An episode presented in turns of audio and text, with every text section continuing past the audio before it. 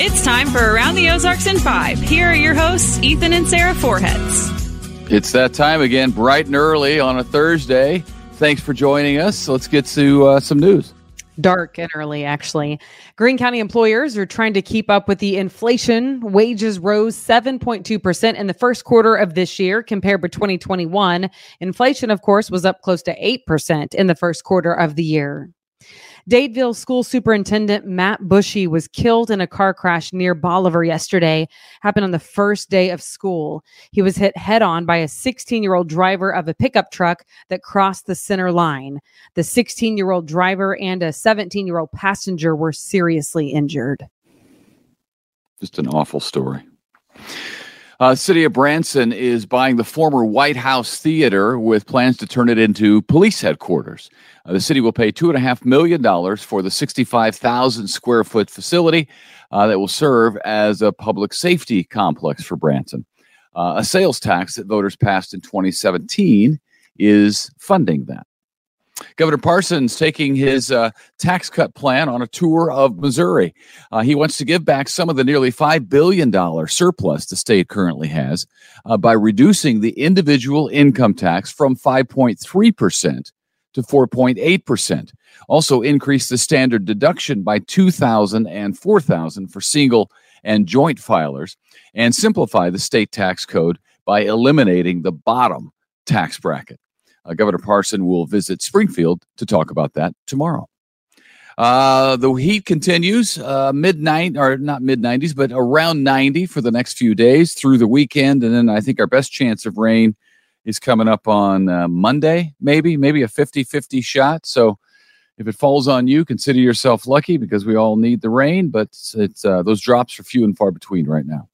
Yes, they are. Some sad news to pass along. Mark Smith, the owner of Smith's Restaurants in Bolivar and Springfield, has passed away. It's a popular spot. A lot of people know it. Uh, he was only 57 years old, and he owned those restaurants, famous for the giant pork tenderloin sandwiches. The Springfield location is closed indefinitely. The Bolivar location remains open. You've been there, Ethan, several times. I have. Uh, Smith's is a is a, a, mainstay in a few cities around here, uh, and uh, that's just a, a, sad story that the uh, the owner has passed. Uh, that uh, draws a lot of people. the one in Springfield maybe won't reopen. We'll see. We'll see whether it, they decide to to reopen the Springfield yeah, location. I hope that they do. Fifty seven years old too. Yeah. Um, all right, now to this movie subscription service, MoviePass. You remember MoviePass? It's coming back with a new business plan after they lost their shirt the first time around. MoviePass was losing $20 million a month in 2017 when it offered customers up to one movie per day in a theater for the monthly cost of just $10, which was less than the cost of one ticket in many places. A new business model will offer different tiers of subscription, but no word on how many movies you'll be allowed to see per month. A new business model, you think? Because the one in which you allowed people to buy a subscription and pay less per month than it costs to attend one movie didn't work. Uh, it didn't work, I, but here's here's to their credit. 2017 was at a time when not a lot of people were going to theaters. Remember this? The reason that started is because they were trying to get more seats in or more butts in the seat. And so it backfired. But I think that they were hopeful that people would have this subscription for themselves, but then they would bring their entire family of five in our case with them.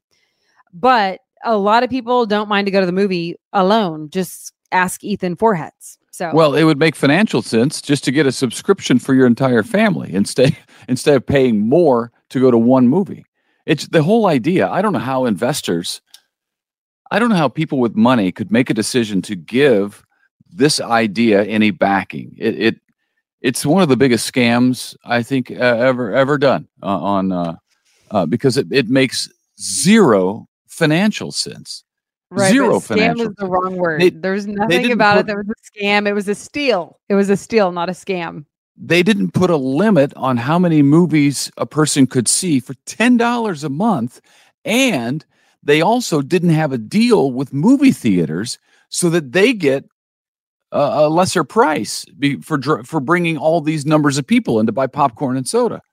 They didn't even have that deal. So how anybody got behind this and backed it, and now I'm fascinated that they're bringing it back because uh, whoever came up with this idea, I'm sure paid themselves very very well for as long as this thing was afloat, and you know it was good for the consumer because for ten dollars a month you could go to a movie every single day.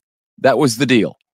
So uh, I mean, I'm fascinated by the whole thing. I thought it was a joke when it happened and obviously it, it's going to collapse. And so we'll see this time around what they come up with. Well, which in, and which investors donated in following, so perhaps it will take off. We shall yeah. see. Uh, well, it'll take off with people doing it. I just don't know if it'll make anybody money or be profitable. All right. Well, it's not our concern though. a happy Thursday. Thanks for joining us. See ya. Fires me up.